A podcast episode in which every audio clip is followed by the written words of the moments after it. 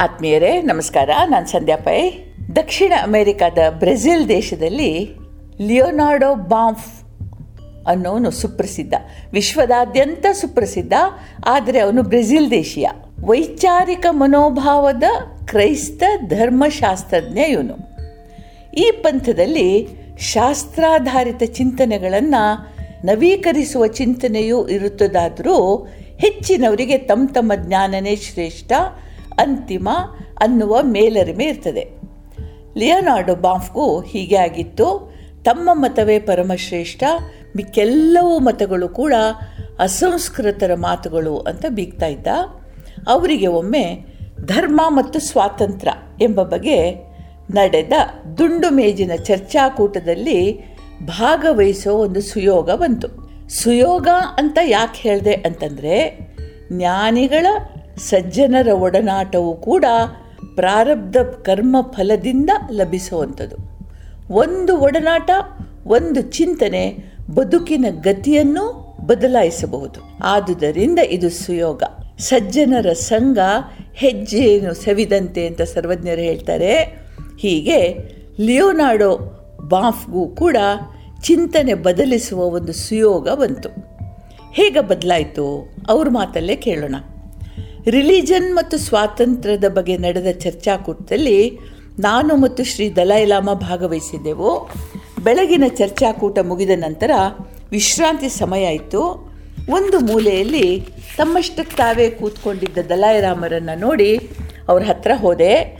Religion ಬಗ್ಗೆ ಅವರ ದೃಷ್ಟಿಕೋನವನ್ನು ತಿಳಿಯುವ ಕುತೂಹಲ ನನಗಿತ್ತು.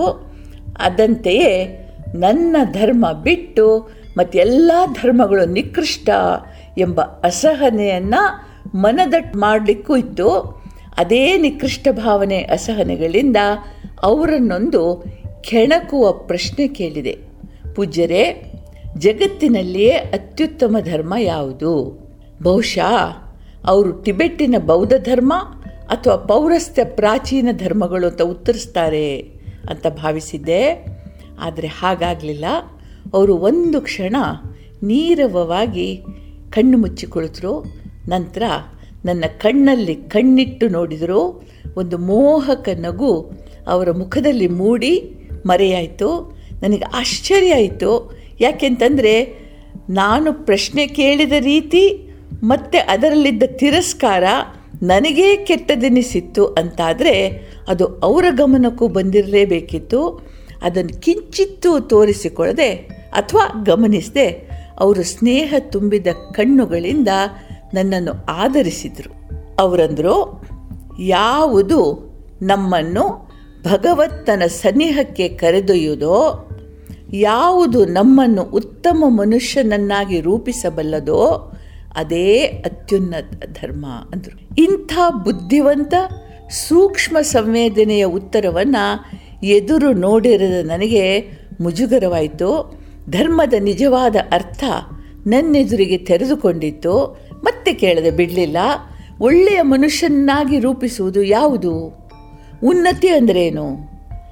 ನನ್ನ ಮುಜುಗರ ಮರೆಮಾಚಲಿಕ್ಕೆ ನಾನು ಈ ಪ್ರಶ್ನೆ ಕೇಳಿದ್ದೆ.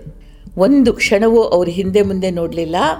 ಯಾವುದಾದ್ರೂ ಸರಿ, ಯಾವುದು ನಮ್ಮಲ್ಲಿ ಮೈತ್ರಿ, ಕರುಣೆ, ಪ್ರೇಮ, ದಯೆ, ಮಾನವತೆ, ಜಗತ್ತಿನ ಬಗ್ಗೆ ಜವಾಬ್ದಾರಿಗಳನ್ನು ಬೆಳೆಸ್ತದೋ ಯಾವುದು ನಮ್ಮನ್ನು ಪ್ರಾಪಂಚಿಕ ವ್ಯವಹಾರಗಳನ್ನು ಸಾಕ್ಷಿ ಭಾವದಿಂದ ವೀಕ್ಷಿಸುವುದನ್ನು ಕಲಿಸ್ತದೋ, ನೀತಿವಂತ ಬದುಕನ್ನು ನೀಡ್ತದೋ, ಅದು ಒಳ್ಳೆಯ ಮನುಷ್ಯನನ್ನು ರೂಪಿಸುವ ಧರ್ಮ. ಇದು ಮನುಷ್ಯತ್ವದಿಂದ ಮನುಷ್ಯನನ್ನು ದೈವತ್ವಕ್ಕೆ ಏರಿಸುವ ಧರ್ಮ ಅಂತಂದರು. ನನ್ನ ಬಾಯಿ ಕಟ್ಟಿಹೋಯಿತು ಹೃದಯ ಆರ್ದ್ರವಾಯಿತು, ಮತ್ತೆ ಅವರು ಮೃದುವಾಗಿ ಮಿತ್ರ, ನನಗೆ ಜನರು ಧಾರ್ಮಿಕರೋ ಅಲ್ಲವೋ ಎನ್ನುವ ಬಗ್ಗೆ ಆಸಕ್ತಿ ಇಲ್ಲ, ಜಾತಿ ಧರ್ಮಗಳಲ್ಲಿ ಆದ್ಯತೆ ಇಲ್ಲ, ನಮ್ಮ ಹಿರಿಯರು, ಕುಟುಂಬ, ಸಮಾಜ, ದೇಶ, ಜಗತ್ತಿನ ಬಗ್ಗೆ ನಮ್ಮ ನಡವಳಿಕೆ ಹೇಗಿದೆ ಅನ್ನೋದು ಮುಖ್ಯ.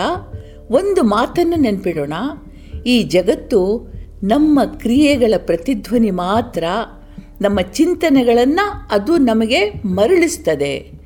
ಕ್ರಿಯೆಗೆ ಸಮಾನವಾದ ಪ್ರತಿಕ್ರಿಯೆ ಎಂಬ ನಿಯಮ ಭೌತಶಾಸ್ತ್ರಕ್ಕೆ ಮಾತ್ರ ಅನ್ವಯಿಸೋದಿಲ್ಲ, ಮನುಷ್ಯ ಮತ್ತು ಪ್ರಪಂಚದ ಸಂಬಂಧಕ್ಕೂ ಕೂಡ ಇದೇ ನಿಯಮ ಅನ್ವಯಿಸ್ತದೆ. ಒಳಿತಿಗೆ ಒಳಿತು, ಕೆಟ್ಟದ್ದಕ್ಕೆ ಕೆಟ್ಟ ಪ್ರತಿಫಲ ಕಟ್ಟಿದ್ದದ್ದು.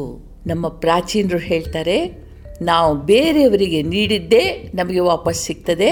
ಸುಖ ದುಃಖಗಳು ಪ್ರಾರಬ್ಧ ಮಾತ್ರ ಅಲ್ಲ, ಅದು ನಮ್ಮದೇ ಆಯ್ಕೆ.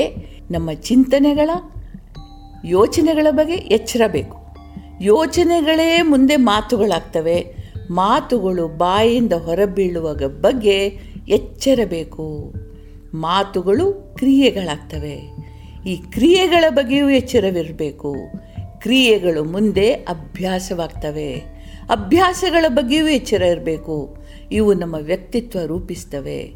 ಈ ವ್ಯಕ್ತಿತ್ವದ ಬಗ್ಗೆ ಬಲು ಎಚ್ಚರ ಇರಬೇಕು. ವ್ಯಕ್ತಿತ್ವವೇ ನಮ್ಮ ಪ್ರಾರಬ್ಧ, ಯಾ ವಿಧಿಯಾಗ್ತದೆ ಈ ಪ್ರಾರಬ್ಧ, ಯಾ ವಿಧಿ ನಮ್ಮ ಬದುಕನ್ನು ರೂಪಿಸ್ತದೆ. ಸತ್ಯಕ್ಕಿಂತ ಮಿಗಿಲಾದ ಧರ್ಮವೇ ಇಲ್ಲ ಅಂತ ಮಾತು ಮುಗಿಸಿದರು ಈ ಸಂತರು. ಇಲ್ಲಿಗೆ ಲಿಯೋನಾರ್ಡೋ ಬಾಂಫ್ರ ಮಾತು ಮುಗೀತದೆ. ಆದರೆ ನಮ್ಮ ಚಿಂತನೆ ಶುರುವಾಗಬೇಕು, ಶುರುವಾಗ್ತದೆ. ನಮಗೆಲ್ರಿಗೂ ದೇವರು ಒಳ್ಳೇದು ಮಾಡಲಿ. ಜೈ ಹಿಂದ್